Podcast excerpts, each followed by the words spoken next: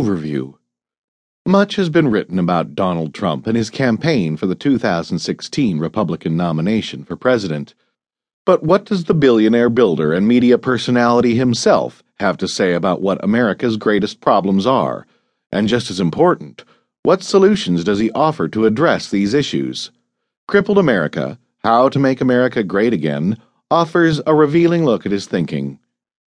Crippled America takes up the usual themes of a candidate's campaign platform, discussing problems and prescriptions for key areas such as foreign policy, education, energy, health care, and the economy.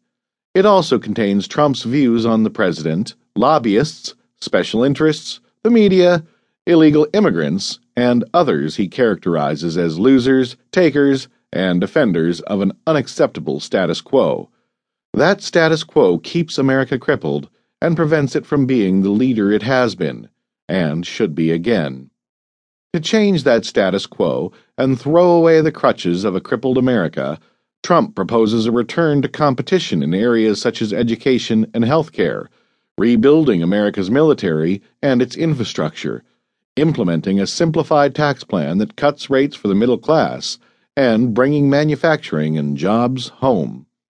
To achieve these goals, the United States needs a proven business leader with an understanding of what made the country great in the first place. Instead of a business as usual politician, Americans need a successful builder who can run his own campaign without requiring the financial support of a political party or rich patrons. Crippled America is an impassioned plea to rescue the country that gave Donald Trump everything he has and make it great again.